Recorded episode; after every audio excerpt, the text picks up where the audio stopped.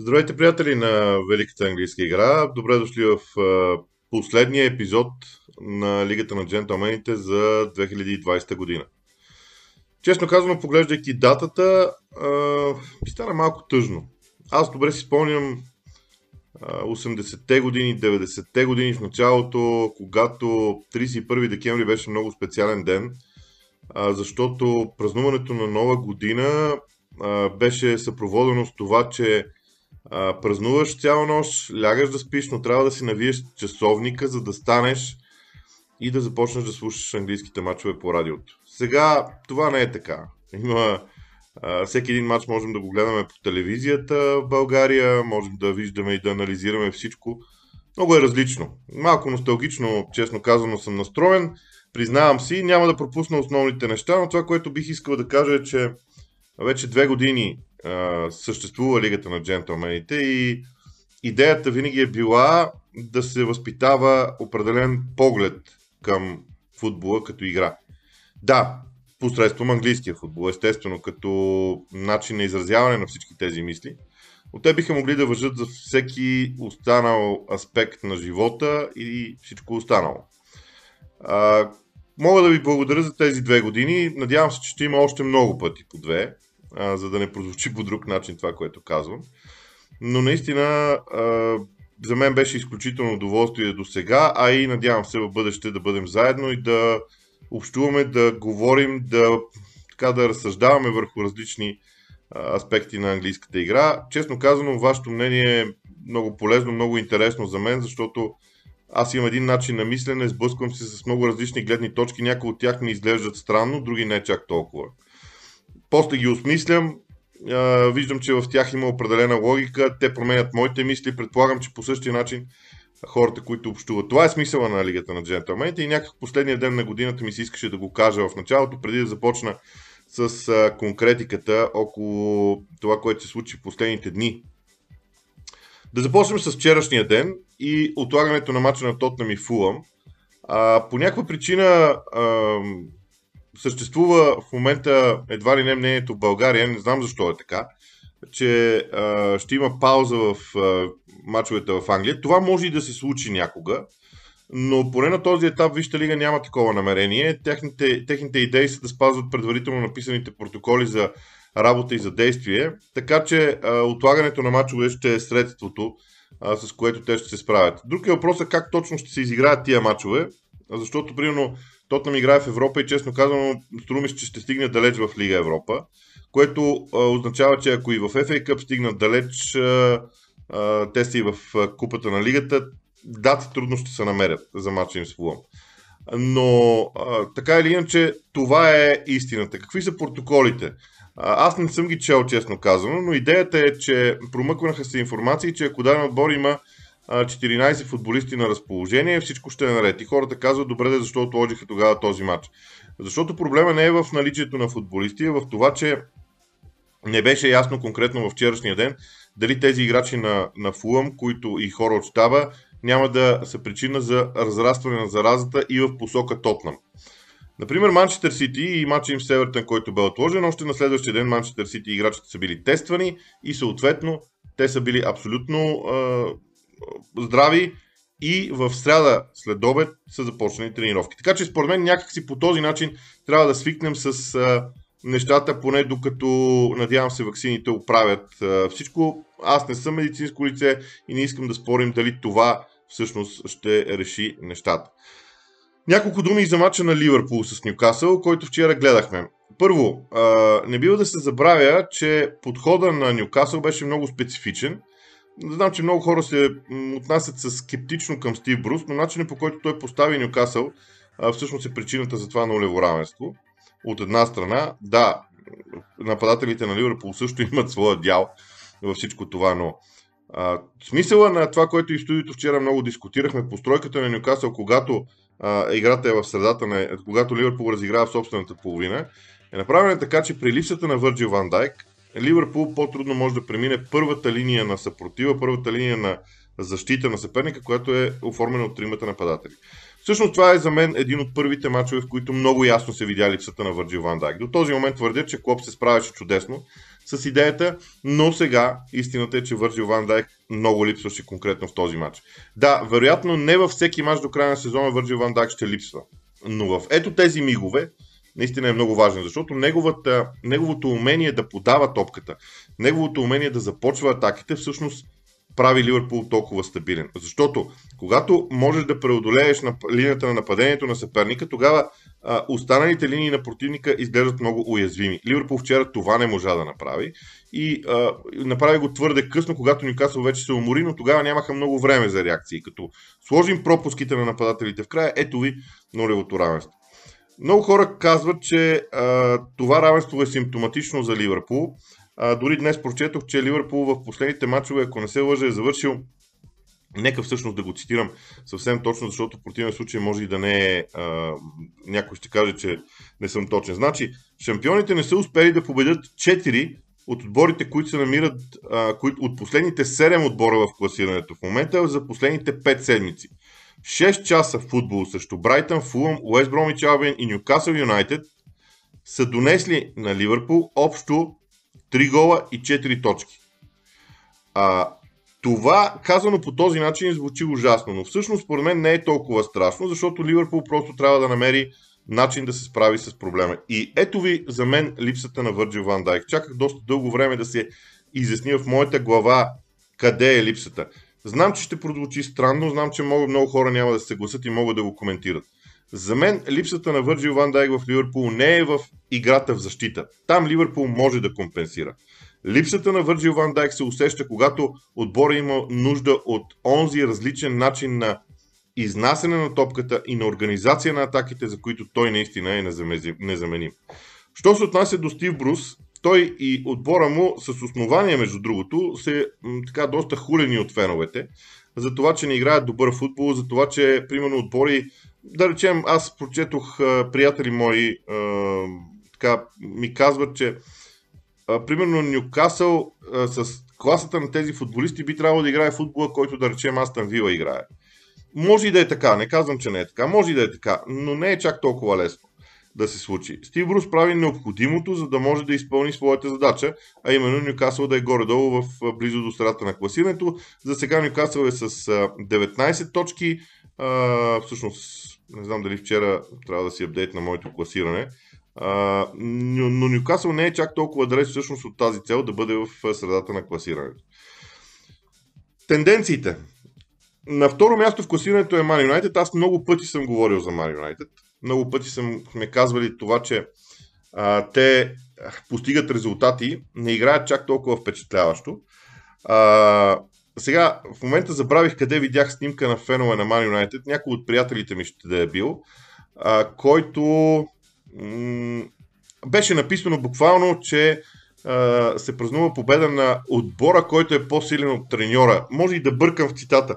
Напоследък толкова много информации минават през главата ми и честно казвам, аз съм бая така, доста мачове минават тук, че не мога да ги отсявам по най-добрия начин, но по спомен това беше израза. Отбора е по-добър от треньора. Аз се върнах назад във времето. А, и честно да ви кажа, а, може би трябва да си припомните един епизод в Лигата на джентълмените през а, пролетта, който направихме с Димитър Георгиев Гетста за историята на Man United. За... Това ще прозвучи още по-странно. Олегонър Солскияр в някаква степен а, наподобява сър Алекс Пъргюсън в първите му години. Това, което се случи с сър Алекс Пъргюсън, беше, че той успя да намери онзи играч, който да обърне всичко за Man United. Да направи Man United от прекрасен за наблюдаване отбор, който обаче не печелеше нищо, в машина за печелене на трофей. Онзи играч се казваше Ерик Кантона. Той беше много силен, беше м- изключителен, но в Man United имаше тогава още по-силни футболисти от него, макар мнозина могат да спорят с мене. Имаше още по-силни футболисти но някак той се отличаваше. Ето това е следващото нещо, което Солскияр трябва да, да, да намери. А, аз продължавам да твърда, че ние използваме думата, името Солскияр, но всъщност става дума за един голям екип. Солскияр просто е на върха на този екип.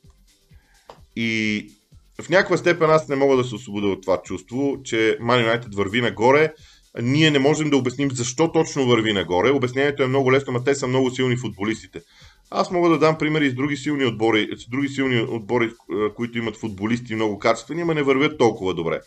Така че за мен това, което предстои през 2021 година е много любопитно. Искам да видя дали Man United наистина може да направи тази финална крачка или пак ще се сгромоляса, за да започне от начало някъде. Но победата на Man United над Увърхемптън бе олицетворение точно на това. Защото нека не се заблуждаваме. Man United не заслужаваше да спечели този матч, обаче го спечели в края. Ами ето ви определението на, унези, на много от тези отбори на Фъргюсън. Продължавам по-нататък, може би дори ако искате по класирането, макар че за мен темата са последните резултати на отборите. сега, двете победи на Арсенал по думите на Артета, значи не продължавам по класирането, двете победи на Арсенал по думите на Артета са поставили отбора в съвсем различна сфера, съвсем различна галактика. Да, Арсенал формално в момента е на 6 точки от, всъщност на 9 точки от четвъртото място, на 6 точки от петото място и така нататък и така нататък. Това няма значение. Големият извод около Арсенал за мен е следния. И аз съм го повтарял преди, той изглеждаше нелепо, защото нямаше как да бъде проверен. Истината е, че за това, което Артета иска да играе, му трябват други играчи. Това е истината. Млади играчи, като Смит Роу, например, който при всички качества, които момчето има и, и ще има в бъдеще, той е много далеч от това да бъде все още решението на проблемите на Арсенал. Той е играч, който те първа ще трябва да се развива. Ако Арсенал има много качествен футболист на неговата позиция, веднага ще се усети разликата. Но разликата между този Арсенал в последните два мача и предишните е скоростта. Посоката на развитие на топката в атаките не е различна. Начина по който се развиват атаките, движението на футболистите без топка не е чак толкова различно. Има една единствена разлика. За мен. Просто всичко става по-бързо. Това е. Ако Арсенал и Артета се върнат към модела да играят по-бавно, с друг тип футболисти, това ще е фатално. Според мен, тук трябва да кажа, че Артета също не е невинен, защото според мен той не си даваше сметка, че по-опитните футболисти, които използваше, няма да могат да играят този стил. Той вярваше, че ще могат. Да, ама не се получава. Един Уилиан, прекрасен футболист за мен, той не може да играе така, както го правеха по-младите играчи. Говорят за Сака, говорят за Мартинели. Обамян би се вписал, защото е много бърз. А защо Лаказет в момента блести? Защото най-после е получил а, възможност да получава, т.е. получава подавания вътре в наказателното поле. Той е майстор на това. Той, това е най-силното му качество. Така че там идват промените за Арсенал и за, промените за Арсенал и за мен тази победа над Брайтън олицетворява това. Но в нея се видяха и всички останали неща, които сме говорили много за артилеристите. Има новина около Бърнли. Бърнли вече е с нов собственик, като предишните собственици, които са продали дяловете си в Бърнли, остават директори в клуба. Това е обичайна практика в присмяна на собствеността в търговските компании а, макар че има и други случаи, просто е, има нужда от една приемственост между, а, между процесите, но това, което се случва с Бърни този сезон и всички проблеми, които имаше Шон Дайш, а, се дължаха на липсата на инвестиции. Сега е важно да се види, защото този процес на продажба на Бърни стои според мен от последните 8-9 месеца. Сега ще се види, може би не веднага сега през януари, макар че веднага би трябвало да се усети някаква разлика, защото Бърни има да наваксва по отношение на, на футболистите, с които разполага. В състава ще се види някакъв прогрес на Бърни и според мен те ще тръгнат напред. Лидс Юнайтед е другата въпросителна, гледайки, матчи, гледайки резултата им от матча с Уест Бромич Албион. Марсел Биелса винаги е бил интересен за всички хора около футбола и винаги а, за него са говорили страшно много а, така, хубави неща. Марсел Биелса обаче може да бъде и така критикуван за някои неща. В момента в световния футбол дори се, дори се води някакъв вид а, спор за това дали неговия модел на игра, който е а, в който се акцентира върху индивидуалността и индивидуалното надиграване на игрището един на един, защото той търси това, е гениално или е ужасно. И мачовете на лица такива. От гениални те стигат до ужасни и обратно. Това е нещо, което а, с когото и да говоря от а, специалистите, треньорите, всеки ми казва нещо различно, което е видял в Биелса и а, така, дори последния ни гост във вторник, Адриан Ганчев, който той сподели, че а, има, не знам, дали 6, дали 7 начина по които един играч на лид се освобождава от опеката на противников футболист индивидуално. Което означава, че това наистина са ужасно много детайли, които във времето аз смятам, че отбора му усъвършенства. Но за мен Лидс стигна до онази точка в развитието си, от която вече тези играчи, защото мнозинството от тези футболисти на Лидс са още от началото с Биелса. Има нужда Лидс сега вече да има по, по-голямо индивидуално качество. Вижте какво прави Рафиня, каква разлика дава Рафиня. Така че това е следващата стъпка и за Leeds United. И за да не пропускам все пак фактора класиране, а, предизвикателството през новата година, през 2021, пред Челси и Тотнам а, ще бъде значимо за мен. Много сме говорили за тях. Много сме говорили за Манчестър Сити. Аз само ще кажа, че според мен Гвардиола прави нещо, което ние не виждаме много добре и това е нормално. Той все пак, аз винаги съм твърдял, че е гениален менеджер, но не подценявайте това, че Манчестър Сити има допуснати 12 гола в 14 мача. Това е по-малко от гол на матч. А, всички останали отбори получават Астон Вил има 14 допуснати в 14 мача. Но примерно Ливърпул има 20 в 16 мача. Манионет има 23 в 15, Лестър има 20 в 16, всички имат повече. Гвардиола прави, работи страшно много върху защитата си сега и според мен акцента в анализите на Man City трябва да е изцяло върху защитата, а не върху нещо друго. И тук чакам да видя по кога ще се... Защото факт е, че Man City играе по-добре в защита. Кога обаче ще бъде намерен баланса между това City да започне и да атакува толкова добре, колкото атакуваше преди, за да може да стигне до успех. Да, матчът им с Евертън беше а, отложен. А, ще видим през а, първия матч на Манчестър Сити за а, следващата година е всъщност в неделя с Челси. Всички индикации са, че той ще, той ще се играе, защото Манчестър Сити вече още от среда са започнали да тренират. Така че би следвало да се играе и там ще бъде страшно интересно за този двубой. Ще видим докъде ще стигнат гражданите, но за мен това е акцента върху бъдещото, бъдещото развитие на Манчестър Сити в тези моменти. Ако се върна към мачовете, които се играха в, така, в вторник, Саутхемптън и Уест Хем остана некоментиран, но вижте, и Саутхемптън и Уест Хем са отбори, които вървят в определена посока и, и аз ги олицетворявам на това. Пътя е много дълъг. Пътя върви, пътя върви напред. Те ще минават през моменти, когато ще изглеждат разочароващи, в други, когато ще изглеждат изключително ефективни. Но голямата тема в някаква степен е старите, старата гвардия менеджери. Аз говорих за Стив Брус. Той беше измислил нещо много интересно с Ливърпул, което не беше гениално виждане от много, в много други случаи. Просто този път беше реализирано добре. Сам Алардайс, Дейвид Мойс. Това са хора с много опит във Висшата лига. Техните мачове, знам, че много хора се отнасят иронично към тях. А, но те имат рецептата как да оцеляваш във Висшата лига. Знам, че вероятно никой не очаква от тези менеджери да закарат отборите си в топ 6 но те са способни да придадат една много добра основа на клубовете. И всъщност тук е голямата въпросителна. Дали има... Рой Ходжсън е същия. Там е в тази категория. Ако искате да, така да мислим в други в, и да напишем списък с още такива менеджери, вероятно бихме могли, особено ако погледнем и по долните дивизии.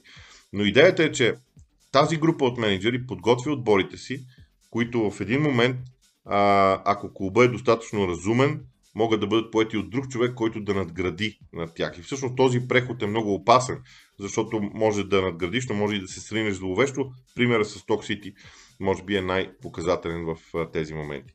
И понеже обикновено в епизодите в четвъртък ние говорим за следващия кръг, той започва в утрешния ден, да, в новата година. Евертън, Уест Хем, Ман Юнайтед, Астън Вила, великолепни матчове, които ще наблюдаваме. Между другото, трябва допълнително да уточня часа на лайфа, който правим, защото на, през целия ден на 1 януари съм на работа. Надявам се да намеря а, необходимото време, но очаквайте а, кога ще бъде а, лайфа ни. Със сигурност няма да бъде в 19, трябва да бъде по-рано а, в а, деня. Но не забравяйте, че Евертън почива. а, заради отлагането на матча с Манчестър Сити и би следвало да бъде много свеж срещу Уест. Публика няма да има никъде, защото всички след поредното преразглеждане на, на така ограниченията в Великобритания, всички зони са трета и четвърта вече, което означава, че публика няма да има никъде по стадионите. А, за мен наистина предизвикателството на всеки един матч е огромно, обаче а, няма как да не се спра на един единствен. Ще си позволя да го отделя от всички останали. Тотнам срещу Лиз в ранния съботен двубой. Защо?